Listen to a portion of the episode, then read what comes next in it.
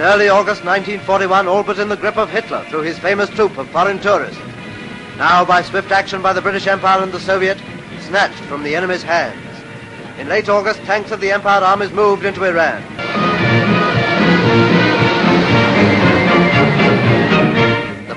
هجوم متفقین به ایران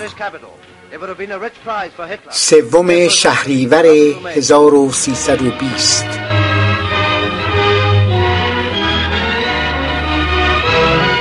Empire intelligence officers chatted with Irani officers, and in the meantime the boys got friendly with the local citizens.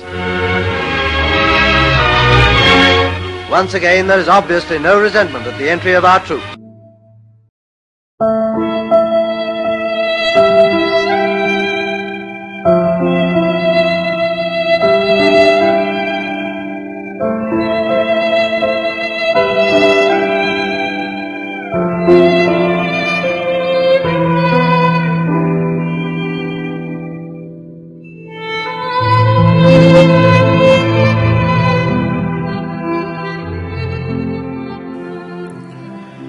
ساعت چهار بامداد سوم شهریور 1320 سفیر شوروی و وزیر مختار انگلیس در تهران به دیدار علی منصور نخست وزیر وقت رفتند و طی یادداشت‌های مشابه به دولت ایران اعلام کردند که به دلیل بیتوجهی دولت ایران به درخواست‌های فوری این دو کشور واحدهای شوروی و انگلیس طبق دستور ستادهای مربوطه وارد خاک ایران شده مشغول پیشروی هستند.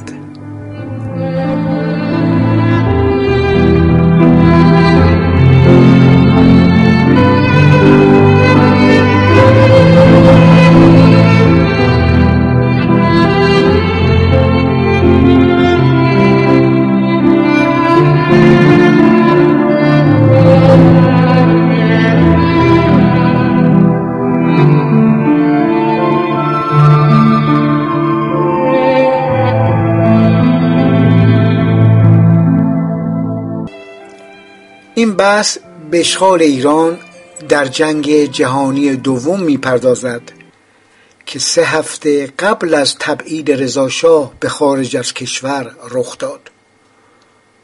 حدود هشتاد سال پیش.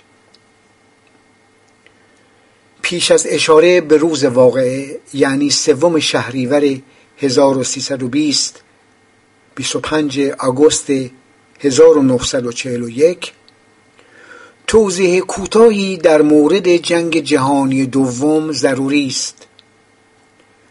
جنگی فراگیر از 1939 تا 1945 که البته درگیری های مرتبط با اون جلوتر آغاز شده بودند. این جنگ بسیاری از کشورهای جهان را درگیر خود کرد. تا جایی که دو دسته از کشورهای مختلف متحدین و متفقین در مقابل یکدیگر سفارایی کردند. آلمان ایتالیا ژاپن مجارستان رومانی و بلغارستان متحدین را تشکیل دادند.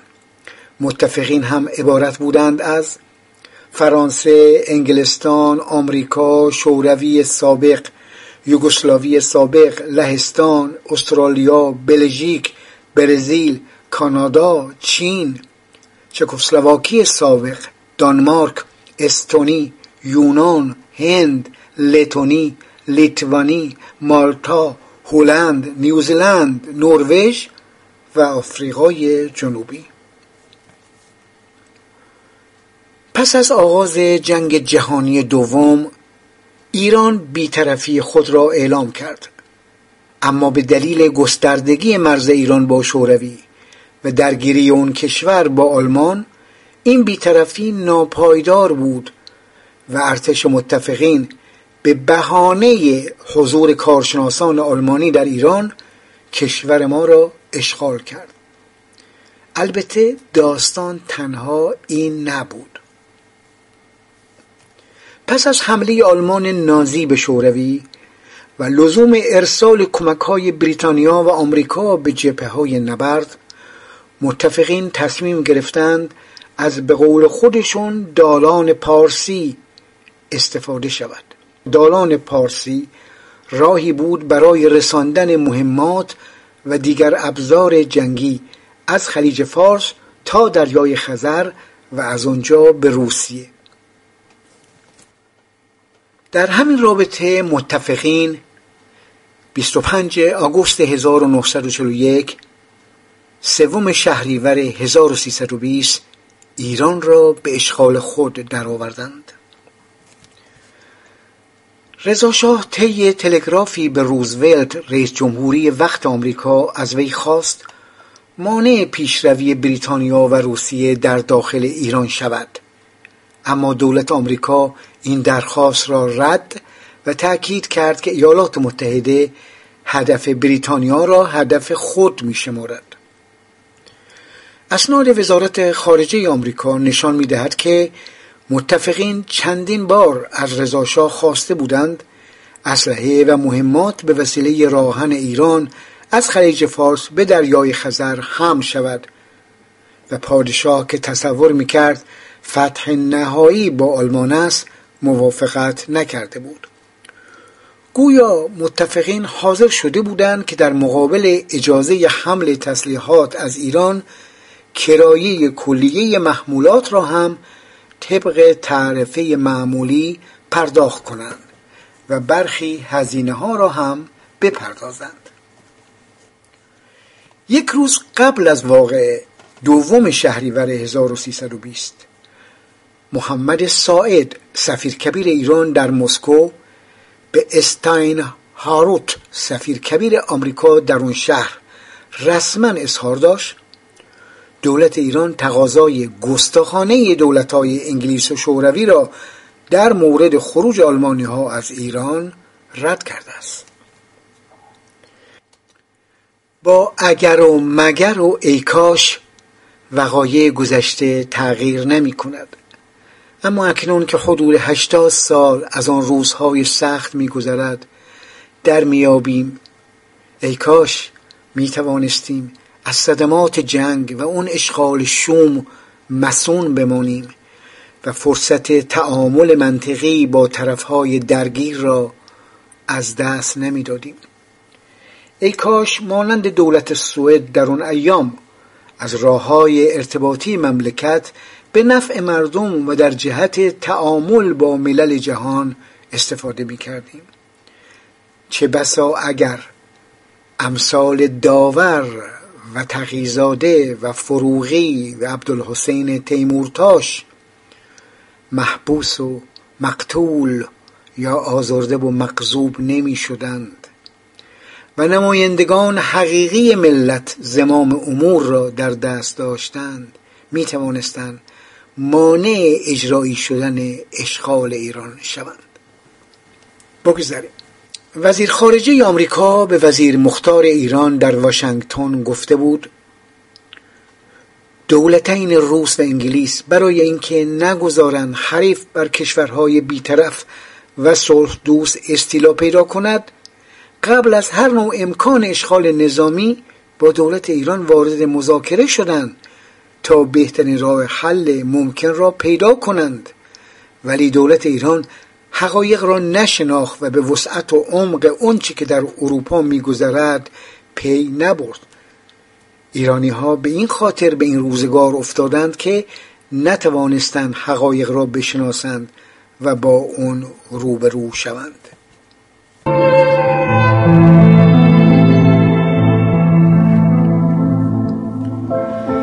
اشغال ایران مردم دچار قحطی شدند.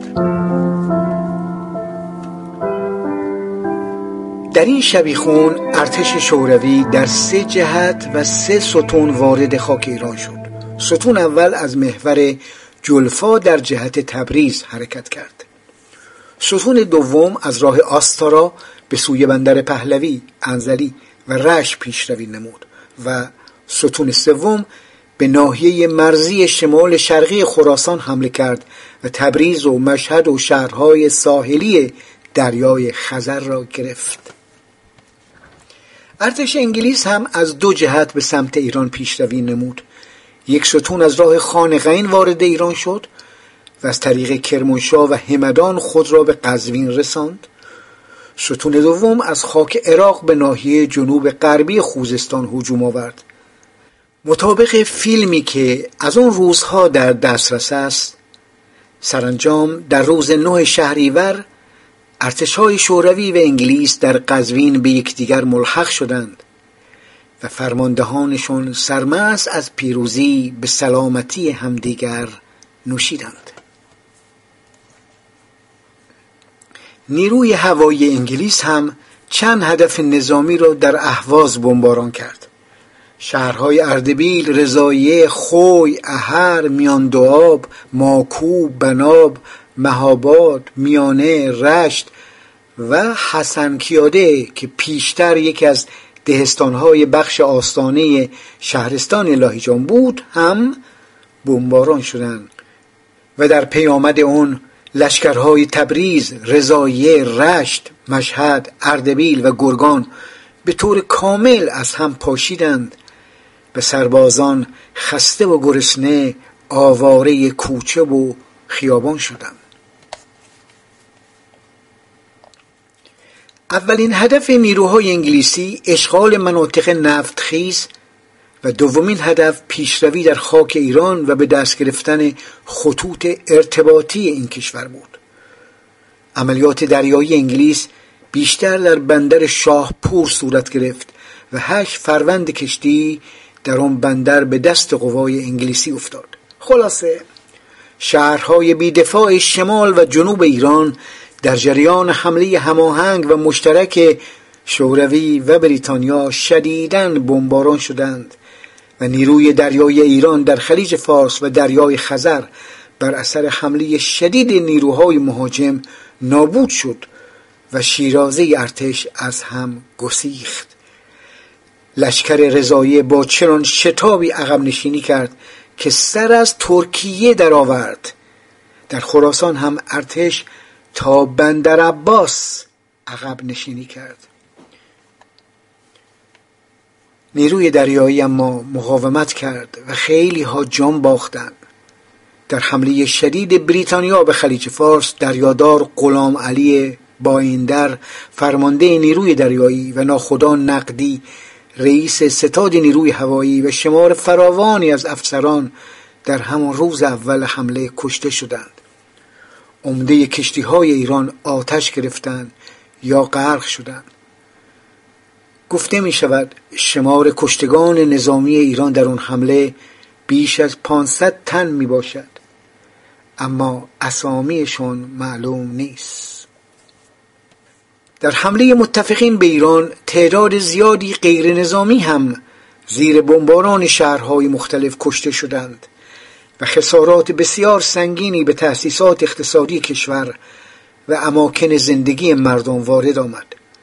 تضعیف کامل دولت مرکزی تخریب زیرساختهای معیشتی و به هم خوردن سامان فرهنگی و اجتماعی جامعه از دیگر پیامدهای اون واقعی شوم بود.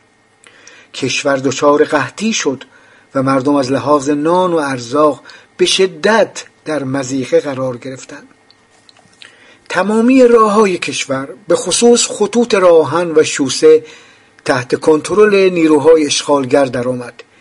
نیروی کار ایرانی برای تهیه تدارکات ارتشهای درگیر در جنگ با نازلترین دستمزد به کار گماشته شد. منابع نفتی کشور قارت شد و بحران غذایی در کشور به اوج خود رسید. همراه با تمامی این مسائل سیاست های پولی مهاجمان و تحمیل مخارج ارتش اشغالگر مردم بیپناه ایران را با مشکلات زیادی روبرو ساخت. توقف واردات به کشور به علت جنگ آیدات گمرکی را که یکی از عمده ترین منابع درآمد دولت بود به حد اقل رساند. و هرج و مرج موجود در کشور نیز جمعآوری هر نوع مالیات را غیر عملی ساخته بود. وضع غیر عادی کشور که ناشی از تحمیل جنگی نخواسته بود همراه با مخارج سنگین و کمرشکن نیروهای متفقین در ایران فشارهای تورمی را افزایش می‌داد و دولت ایران برای مقابله با اون تنها به افزایش نشر اسکناس های در جریان می پرداخت که خود امری نگران کننده بود. در دوران اشغال ایران به دست متفقین بسیاری از امکانات زیر ساخت ها منابع اندوخته ها و آزوغه های ایران به دیشان اختصاص یافت و شمار بسیاری از مردم ایران در نتیجه توهیدستی گرسنگی و بیماری جان خود را از دست دادند.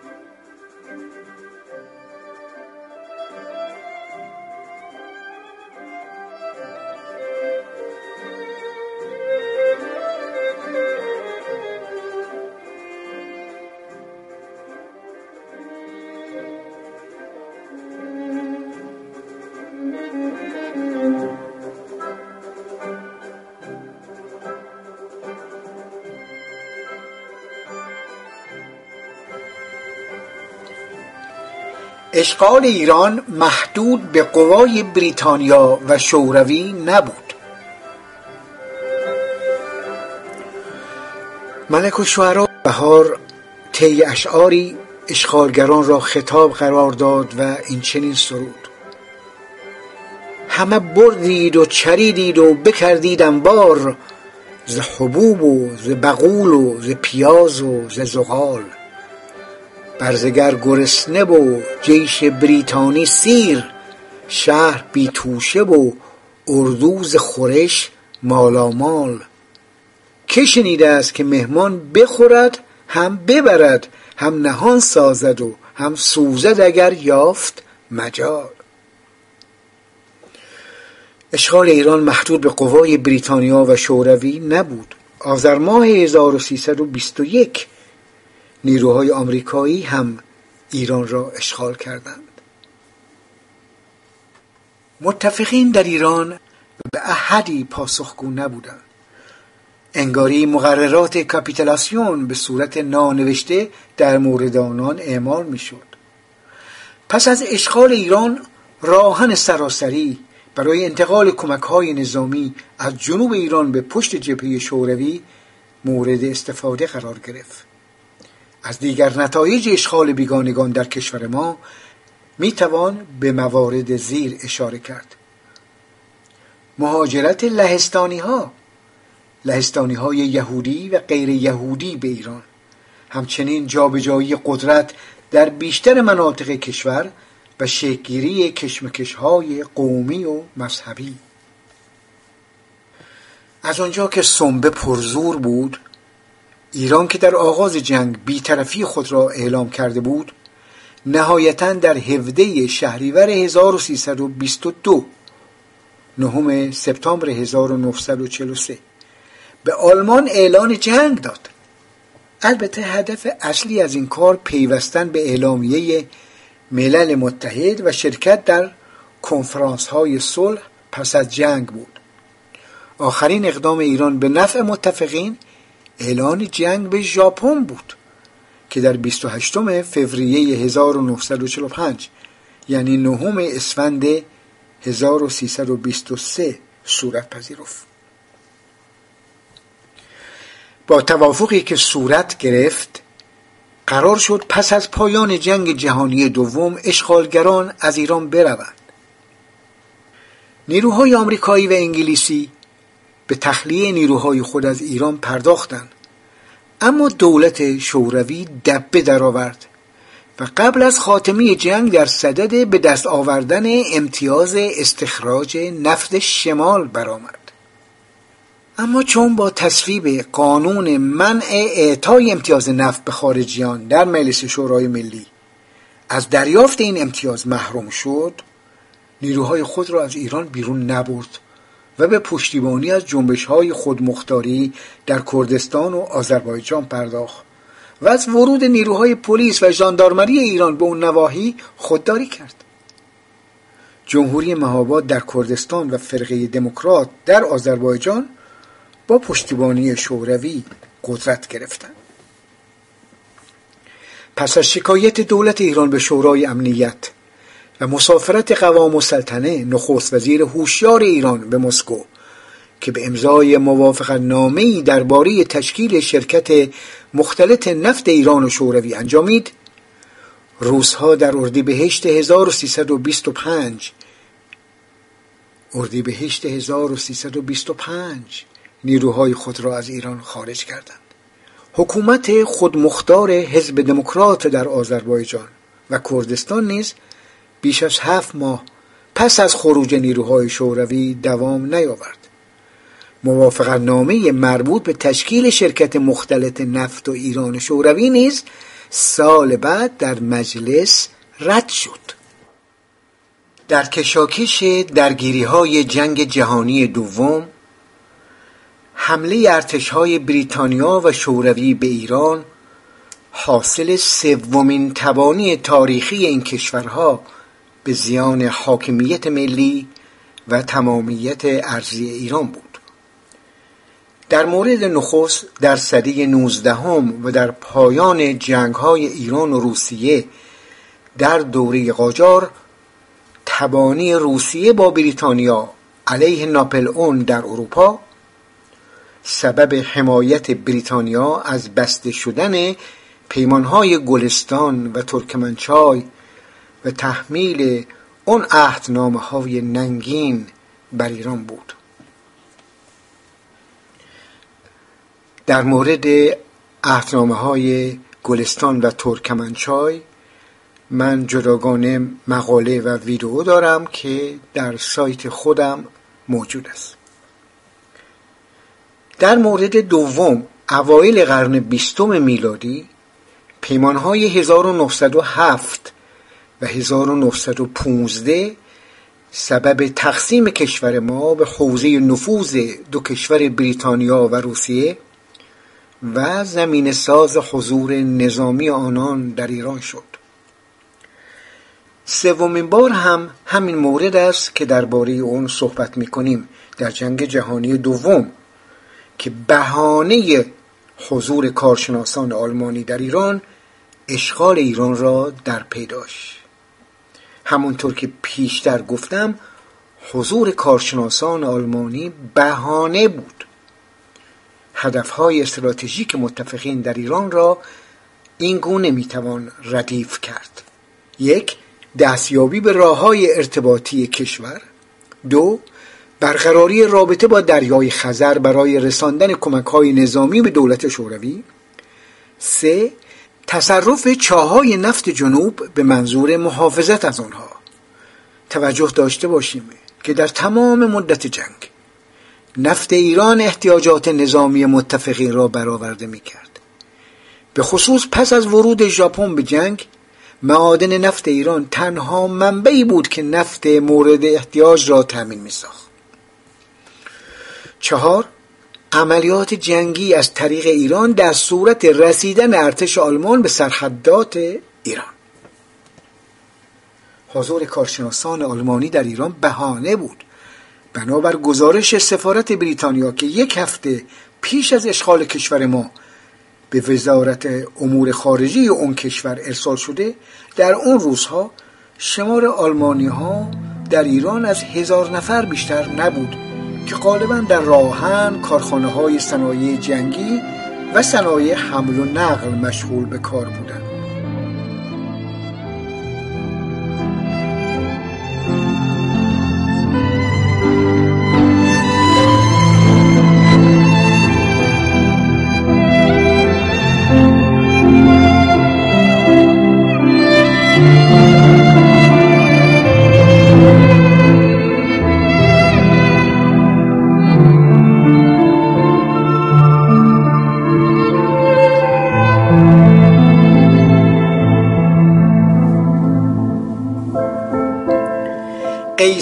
آلمان مکه رفته است. می‌دانیم که پیشتر دولت رضاشاه به دولت بریتانیا نزدیک بود. کودتای 1299 نیز با بخشی از آن دولت و امثال آیرون ساید ربط داشت و اصلا سید الدین تباتبایی آدم آنان به شمار می‌رفت. دشهای محکمی نظیر شرکت نفت ایران و انگلیس و بانک شاهی در دست انگلیسی ها بود با همه این اوصاف زندگی اقتصادی و سیاسی کشور تحت تأثیر دولت نازی درآمد. از 1315 یعنی 1936 میلادی همراه با هر کارخانه‌ای که در ایران باز می‌شد تعداد زیادی آلمانی به نام کارشناس و متخصص وارد کشور می شدن. در سال 1316 1937 میلادی لیند نبلات لیند نبلات آلمانی به جای میلیسپو مستشار مالی ایران شد وی بعدها مدیریت بانک ملی را هم به دست گرفت از یک سال بعد آلمان در تجارت خارجی ایران مقام اول را کسب کرد. آلمانی ها در ایجاد و بنای فرودگاه ها راهن سرتاسری ایران کارخانه های اسلحه سازی و مؤسسات صنعتی نقش زیادی داشتند و بیشتر لوازم و تجهیزات مؤسسات مزبور از آلمان وارد می‌شد. در اکثر مراکز صنعتی مخابراتی و حمل و نقل کارشناسان آلمانی مستقر بودند و در میانشون افراد سرشناس متمایل به نازی ها کم نبود. مایر گاموتا و ایل سزه و دیگران. این وسط تبلیغات و شایعات تأثیر خود را میگذاشت. در گذشته بین توده مردم شایع بود که قیصر آلمان ویلهم دوم مکه رفته است و به او حاج قیصر می‌گفتند.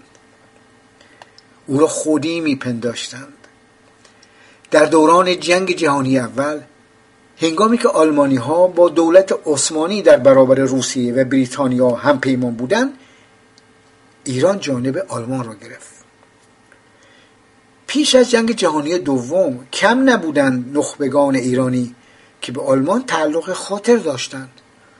شاید از همین رو زمانی که میرزا حسن خان اسفندیاری به عنوان رئیس هیئت نمایندگی ایران برای شرکت در تاجگذاری جورج ششم پادشاه انگلستان عازم اون کشور بود در برلین به فرموده با آدولف هیتلر ملاقات و گفتگو کرد و گفته می شود حتی در این ملاقات شوخ طبعی نیست نمود.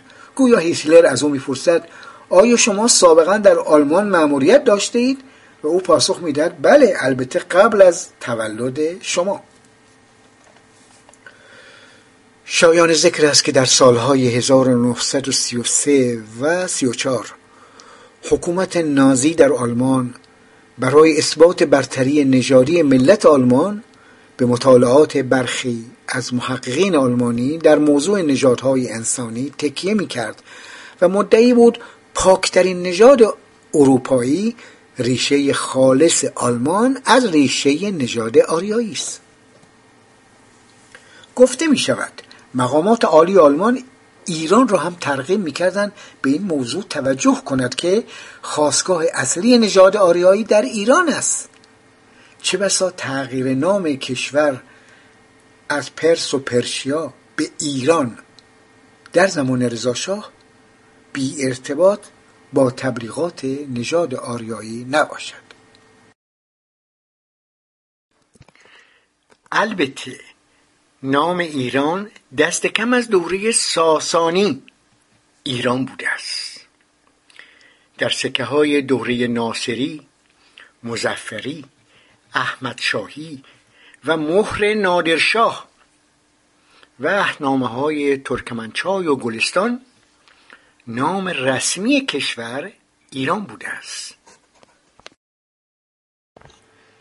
این واقعیت دارد که در اون ایام تبلیغات فاشیستی در ایران قبحی نداشت. اون هم از سوی کسانی که خود فاشیست نبودند. در آن روزگار هیتلر به عنوان قهرمانی که گویا به نجات دنیا کمر بسته است معرفی می‌شد.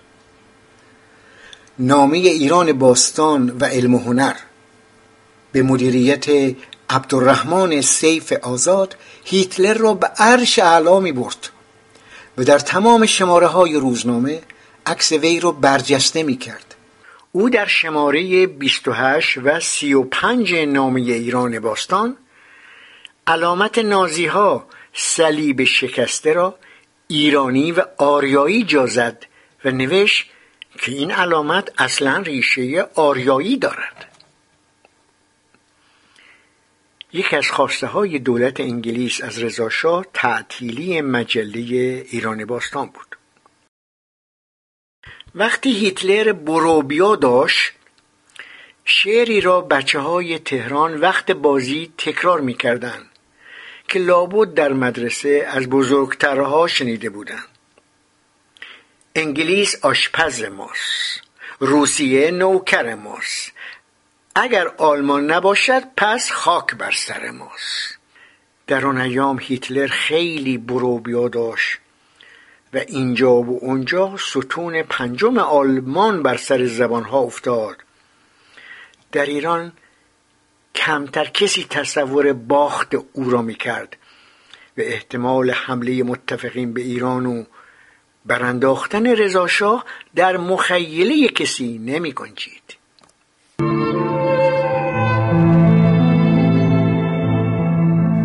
روزنامه های ما نباید مثل مرغ منقار چیده در قفس آهنین باشند. 23 شهریور 1320 سفرای انگلیس و روس به رضاشاه التیماتوم دادند.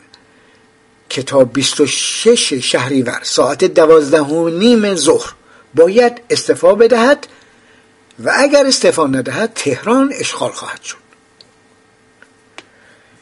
روز 25 شهریور یک روز قبل از اون که متفقین به تهران بریزند رضاشاه به توصیه سفارت انگلیس از سلطنت کناره گیری کرد کم نبودند کسانی که جربزه و جنم او را می ستودند. خودش انکار نمی کرد که دولت انگلستان وی را سر کار آورده ولی گفته بود ندانست با کی سر و کار پیدا کرد. بعد از استعفای رضاشاه اینجا به اونجا پخش شد. همون قدرتی که به سلطنتش رسانده بود چون دیگر وی را مفید نمی‌دید از صحنه سیاست کنارش گذاشت. استعفانامه رضاشاه را فروغی در مجلس قرائت کرد و افزود اعلی حضرت جدید محمد رضا شاه پهلوی معتقدند اگر در گذشته نسبت به مردم جمعا یا فردن تعدیاتی شده از هر ناحیه‌ای که باشد از صد تا زیل مطمئن باشند رسیدگی و اقدام خواهیم کرد که این تعدیات مرتفع و به طرز رضایت بخش جبران شود. در همون جلسه سید یعقوب انوار گفت الخیر فیما وقع. یک پیش آمدی واقع شده که امیدواریم برای ملت ایران که از تحت فشار خیلی ممتدی نجات پیدا کردن پیش آمده نیکی باشه از این به بعد روزنامه های ما نباید مثل مرغ منقار چیده در قفس آهنین باشند. تا کی باید ملت ایران صدا نداشته باشد که بگوید آقا ظلم خانه مرا خراب کرده است. حالا ورق برگشته بود. علی دشتی که می‌گویند معتقد بود باید قبل از رفتن همه جیبهای رضاشاه را گشت که چیزی با خودش نبرده باشد. با اشاره به اینکه یک نگرانی فوقالعاده بین مردم است افزود. متجاوز از 20 سال اعلی حضرت شاه سابق زمامدار مطلق و اختیاردار بینظارت در تمام امور مالی و اقتصادی مملکت بودند وکلا حالا باید بفهمند که تعدی و اجحافی به مالی مملکت نشده باشد. مخصوصا در مورد جواهرات سلطنتی باید بدانیم و از همین رو لازم است یک هیئت مورد اعتماد مجلس معین شود تا بروند محل جواهرات و آنها را تطبیق کنند با ثبتهای آن این هیئت رفت و جواهرات سر جایش بود. در اون روز علاوه بر رسیدگی به اشیاء گرنبها و جواهرات سلطنتی موضوع بازپس گرفتن املاک مردم از دستگاه سلطنت و آزادی زندانیان سیاسی هم مطرح شد. با روی کار آمدن شاه جدید هیجان عمومی به اوج رسید و ندای تشکیل محاکمات ملی آزادی زندانیان سیاسی و تبعید شدگان برگرداندن املاک قصبی رضاشاه و مجازات جانیانی که دست به خون آزادی خواهان آلوده بودند در سر تا سر ایران تنین افکند. این طور که بزرگ علوی گزارش نموده این شور و هیجان به زندان ها هم کشیده شد. مثال بارز اون شورش در زندان قصر روز 26 شهریور 1320 است که زندانیان به در ورودی هجوم میآورند و قفل سنگین در را میشکنند و فردی هم گلوله می‌خورد و کشته می شود کتاب پنجاب و سه نفر صفحه 334 به این داستان اشاره کرده است. در کنار کسانی که شاه سابق را می ستودند و از استعفا و رفتن وی از ایران دل ناخوش و غمگین بودند بسیاری از مردم استبدار رأی وی را زیر سوال برده و داستان خفه کردن بیگناهان و زجر و شکنجه آزادی خواهان را پیش کشیده سوء استفاده از بیت المال و قصب اموال مردم را توسط وی برجسته می کردند. این گونه موضوعات شایعه نبود و اسناد بر آن گواهی می‌داد. محمد رضا پهلوی در کتاب پاسخ به تاریخ نوشته است پدرم در دوره پادشاهی خود تمام امور مملکتی را در دست خود داشت و کشور را مانند یک نظامی اداره می کرد.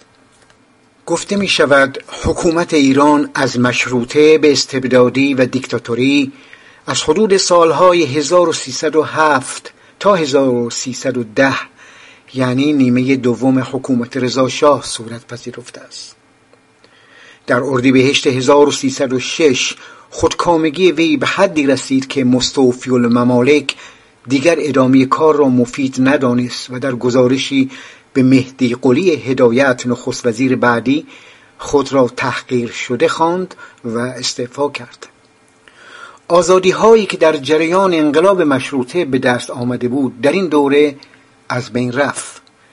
بسیاری از رقبا و مخالفان شاه زندانی و در زندان کشته شدند. در میان مقتولان چند نفر از وزیران وی مانند عبدالحسین تیمورتاش سردار اسعد بختیاری و نصرت دوله برخی از رؤسای ایلات مانند سولت و دوله قشقایی برخی از شعرا و ادیبان مانند میرزاری عشقی و فرخی یزدی و تعدادی از نمایندگان مجلس شورای ملی مثل سید حسن مدرس و ارباب کیخسرو شاهرخ نیز دیده می شود. بعضی از وزرا و نزدیکان شاه نیز مانند علی اکبر داور وزیر عدلیه در حراس از اتفاقات مشابه خود را کشتند. آزارهایی که اشایر کهکیلویه قشقایی و بختیاری متحمل شدن را نیز باید افزود.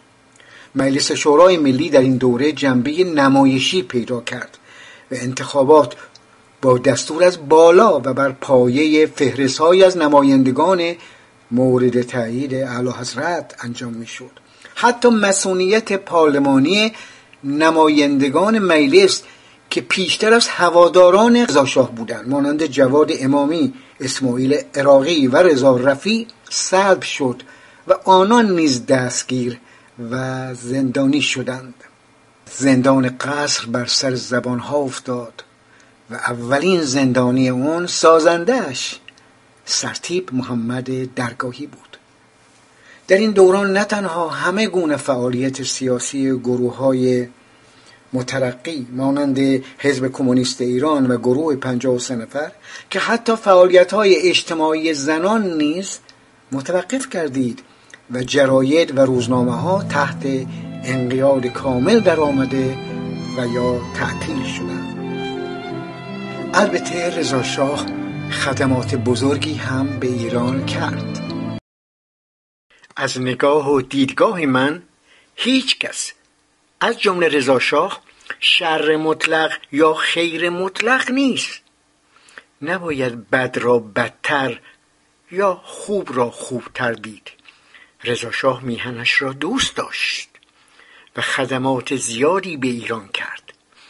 او در ستم و سرکوب خلاصه نمی شود از نظرگه گفتشان شد مختلف.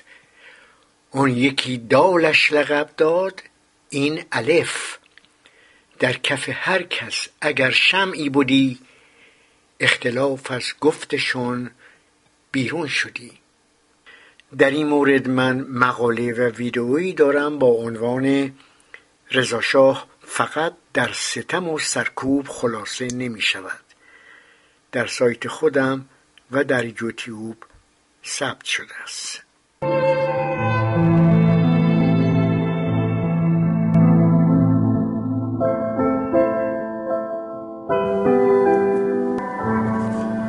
رضاشاه خدمات بزرگی به ایران کرد و در این تردیدی نیست اما استبداد رأی او را زمین زد.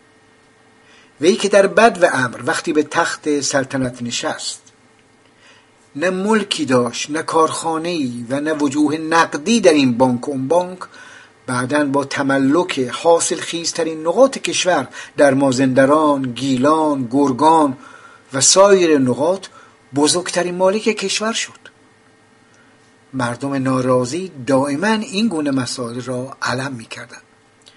متاسفانه در اون ایام هیچ تشکیلات منظم و پویای مردمی در صحنه نبود تا خشم مردم را کانالیزه کند و در جهت منافع کشور به کار گیرد. با ابتکار محمد علی فروغی از سوی رضاشاه سندی با عنوان هبنامه تدوین شد. هبه نامه. که به زبان خیلی ساده حاکی از اون بود که وی کلیه اموال و دارایی های منقول و غیر منقول خود را در اختیار ولیعهد می‌گذارد تا به مصالح کشور و مصارف خیریه برسد. هبه به طور غیر مستقیم البته. به اجحافات رضاشاه و در اختیار گرفتن زمین های مردم با داغ و درفش اشاره داشت. عاقبت رضا شاه با فشار اشغالگران ناچار به استعفا شد. متفقین پس از مدتها کشمکش بر سر نوع حکومت جدید ایران بالاخره در انتقال سلطنت به ولیعهد وقت محمد رضا پهلوی به توافق رسیدند. رضا شاه که از نظر من ارق ملی داشت و سعادت ایران را می‌خواست پس از استعفا اجازه نیافت که در ایران بماند و همراه با گروهی از اعضای خانوادهش میهن خیش را ترک گفت. روز سی شهریور او و خانوادهش از اصفهان به یزد، کرمان و بندر عباس رفتند تا به یک کشتی بریتانیایی که قرار بود آنها را به جزیره موریس ببرد انتقال داده شوند وی در آوریل 1942 فروردین 1321 به جوهانسبورگ در آفریقای جنوبی انتقال یافت و سرانجام در ژوئیه 1944 مرداد 1323 در همونجا درگذشت. بعد از شهریور بیست نه در نتیجه اشغال بیگانگان زندانیان از جمله گروه پنجاه و سه نفر منهای دکتر ارانی که در زندان جانش را گرفته بودند آزاد شدند و حزب توده هم بعدا بر سر زبان ها افتاد. حدود هفتاد حزب سیاسی و سیصد روزنامه در سرتاسر سر ایران پا به صحنه گذاشتند و زبان ها باز شد.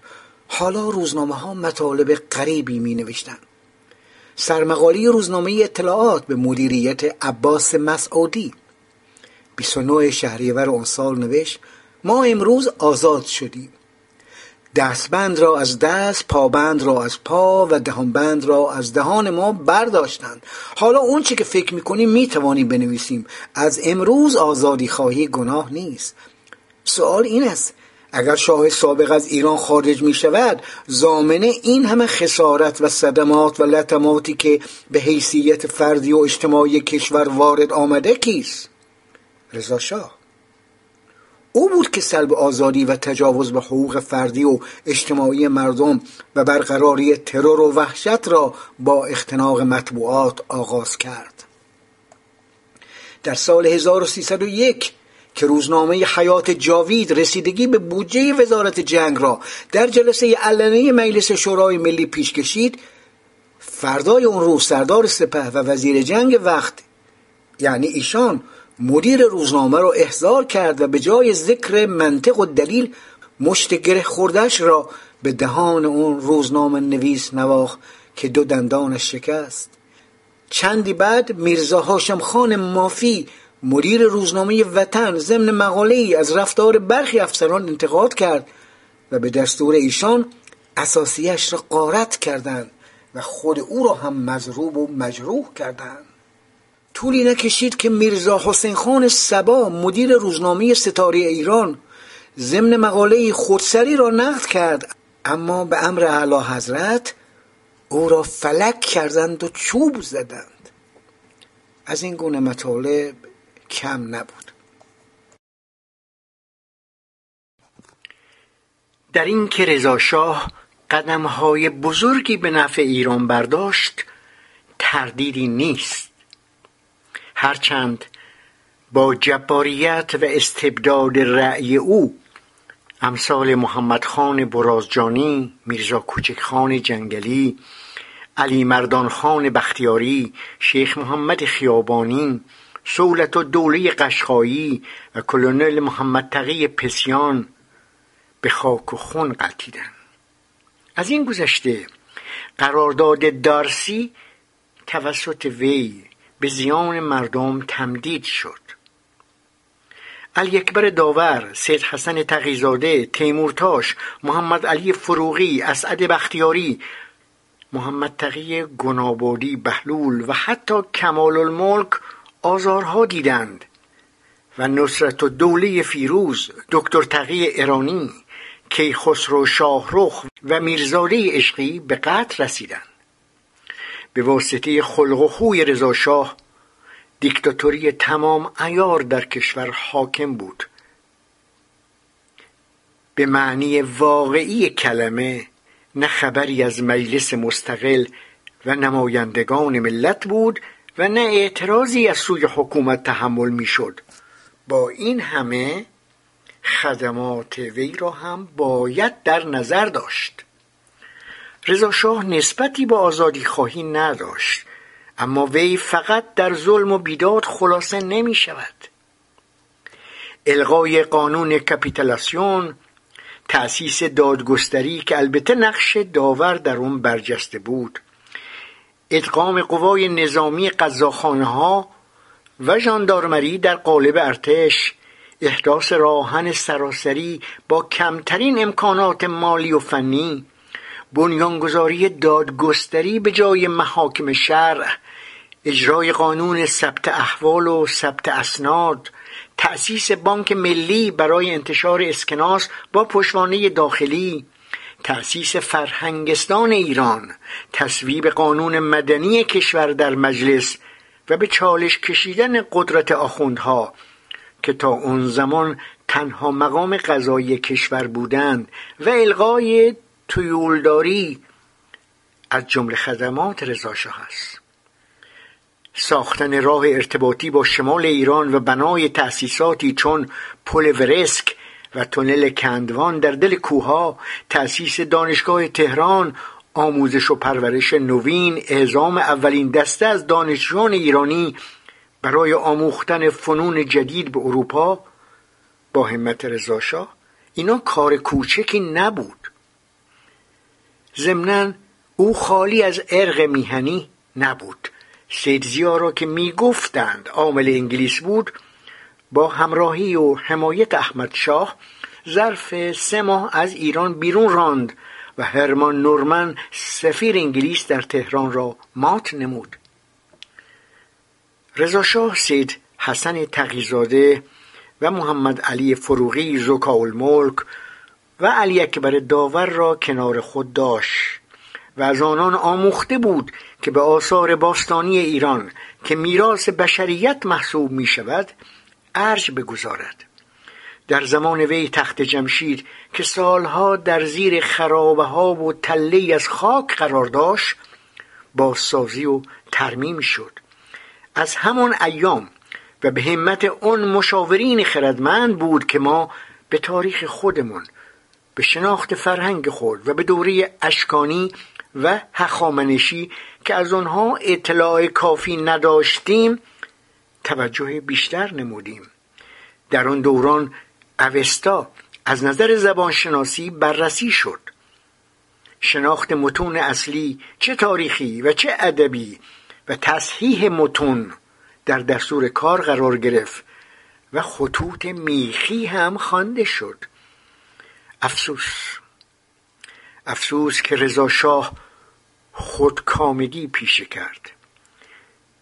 قدر آن مشاورین فرهنگورز و دانشور را نداشت و دولت مقتدر به حکومت مستبد و نافی آزادی های مدنی تبدیل شد و در این میان البته و صد البته چاپلوسان و مداهان او که همکنون نیز اینجا و اونجا بی حرفی هایشان را با پرحرفی در مورد آن ایام جبران می کنند مقصر بودند.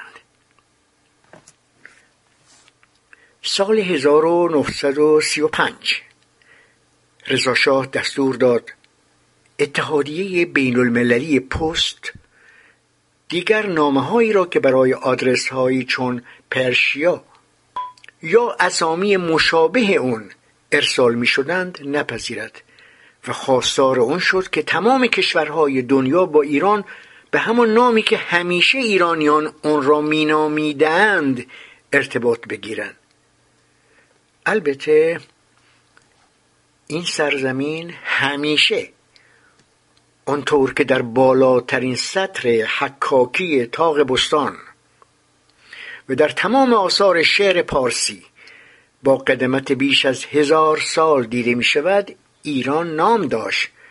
و اینکه گفته می شود رضا شاه نام ایران را برای کشور برجسته کرد واقعی نیست. پیشتر هم گفتم نام ایران دست کم از دوره ساسانی ایران بوده است.